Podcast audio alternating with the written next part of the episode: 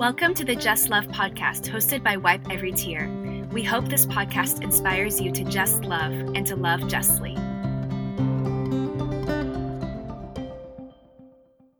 Welcome to the first episode of the Just Love podcast.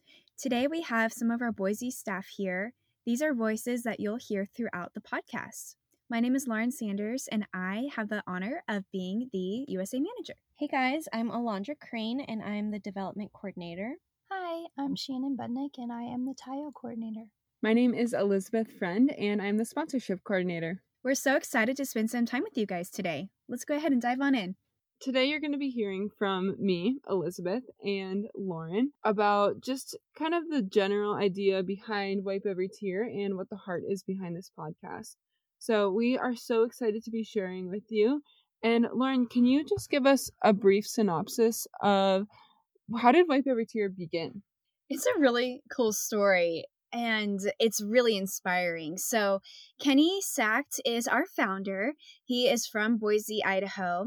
Kenny was a former school teacher at a private Christian school here in Boise, and he was also a coach. So he was a basketball and a volleyball coach. So Kenny started taking his basketball teams over to the Philippines to do mission trips in the urban poor areas in Manila in 2007 and it was received really really well because basketball is life in the philippines it is such a huge deal like any neighborhood you walk in in the philippines there's going to be people playing basketball so that was a really cool way to share the gospel through these sports camps with the youth in the philippines partnered with the youth from boise in 2008 he started taking his volleyball teams over which was really special because it really laid the foundation of caring for young girls in the philippines through the volleyball mission trips. And that really was what started Wipe Every Tear. In fact, during one of the volleyball mission trips, Kenny was outside praying and he heard the Holy Spirit whisper, Wipe every tear to him in the context of taking care of these girls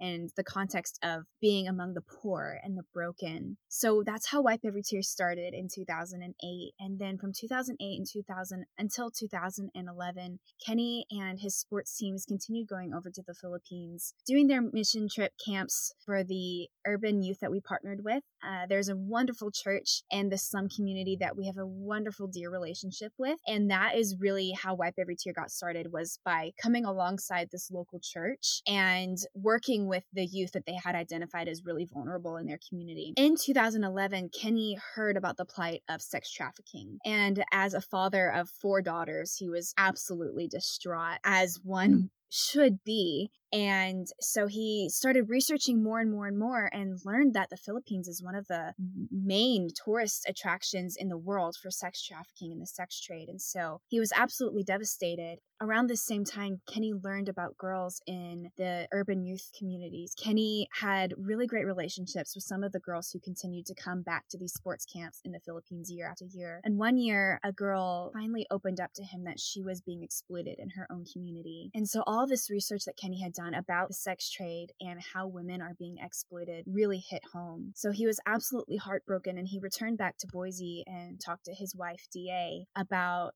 how this girl had been exploited in her own slum and she was in so much pain in her body and she had really no one to take care of her. And so that's how Wipe Every Tear began to really focus on setting women free from the sex trade was by starting to take care of this one girl. DA, his wife, is really our silent backbone of Wipe Every Tear she's the one that encouraged Kenny to be brave and courageous and to take a stand against this injustice. She said, We'll eat rice and beans if we have to, to provide for this young girl. And that's what they did. It's absolutely amazing how one person's yes can really change so many lives. I really think that's one of my favorite stories that I've heard from Wipe Every Tear because it just goes to show that even people with huge dreams that seem so unrealistic, it really just starts with one person. And it starts with caring for the one girl, just like you would care for the hundreds and thousands that you're hoping to one day be able to impact. But mm, yeah. it really just starts with the one. So I really love hearing that. And yeah. it's cool to hear how it continued to keep rolling after that, also. How we were able to find this great Filipina director named Ate Becky, mm-hmm. and she helped us find more girls as well as give us great context for what Wipe Every Tear should look like in order to really promote sustainable, dignified, gainful employment for these women. We're so passionate about making sure that these women don't just come into our care and then leave and are at the same exact poverty level. We want to make sure that they really are being elevated and they're Mhm. out of poverty. Those chains are truly broken by the end of it. And so that's why we hired Filipina staff and Yeah. are able to work with them directly so that we have that sustainable model. Absolutely. It's all about restoring the whole person and that's what Jesus does is he sets us completely free. Who set free is free indeed. And that is what we want to see for every girl that comes into our care. Yeah, that's why we do offer them education. That is the backbone of Wipe Every Tear and the backbone of the mission, really, because it's the thing that sets women apart from the rest of the world. It's the thing that really gives them the ability to have good jobs from there on out and not to be tempted to go back into the sex trade. Right. Education is what breaks the chains of cyclical poverty, especially in the Philippines, because they can't even get a job without a college degree in McDonald's or in the local fast food restaurant Jollibee. So education is absolutely imperative to being set free. Yeah, we'll go more into that mission in our next podcast, but it's such an honor to just be able to share the background of Wipe Every Tear and why we do what we do and how we originally got started. Yeah, and it's absolutely amazing what God has done since then and how we have grown and what lessons we have learned and the miracles that we have seen. And so I'm really excited to share that on a later podcast. It's going to be amazing. In fact, there's so many stories, I'm sure we couldn't fit it into just one, but it's going to be really, really cool. Yeah. So, Lauren, are you able to share with us why are we doing this podcast? Why as Wipe Every Tear do we feel that it's imperative to share the information that we have with the world? Well, like I just said, we've seen God do so many amazing things, and we really feel like it would be remiss to not share the stories of how He is working in the world with anyone that wants to listen. So it really is, I think, our duty to share how God is restoring these women and to really give a picture of the gospel, because to me, this is the most tangible expression of the gospel of how Jesus comes and he sets us free and he makes us a complete new creation. So that is a huge reason. And then also because we want to highlight other nonprofits and individuals that are doing amazing, sustainable nonprofit work.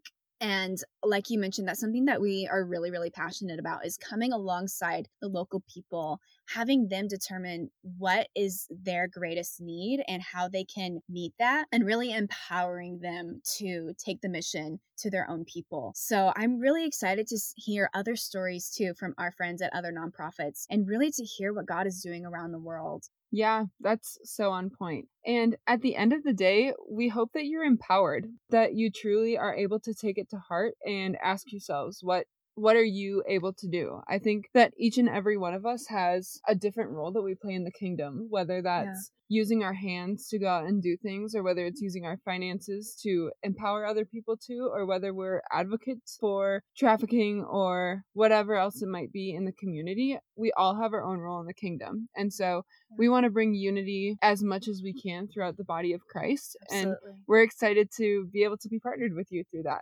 Absolutely. And we're really excited to see what God is going to do in your heart by listening to these stories. And we really hope that it can activate you and encourage you and empower you as our listeners and maybe to even set you free in different ways too. Yeah, for sure. So we would love to hear stories as you have them. We'll be releasing a podcast every two weeks with different stories of what the Holy Spirit has done or Restoration, restoration stories. Yeah, and stories about other nonprofits and what they're doing to work, as well as just informative stuff about what sex trafficking looks like around the world. And we're so excited that you're already here and listening to this podcast. Please share it with your friends, talk about it, and let this be used as conversation starters amongst your communities. So good. God bless you guys, and we'll see you on the next episode. Bye! Bye. As we say in the Philippines, ingat po. Take mm. care.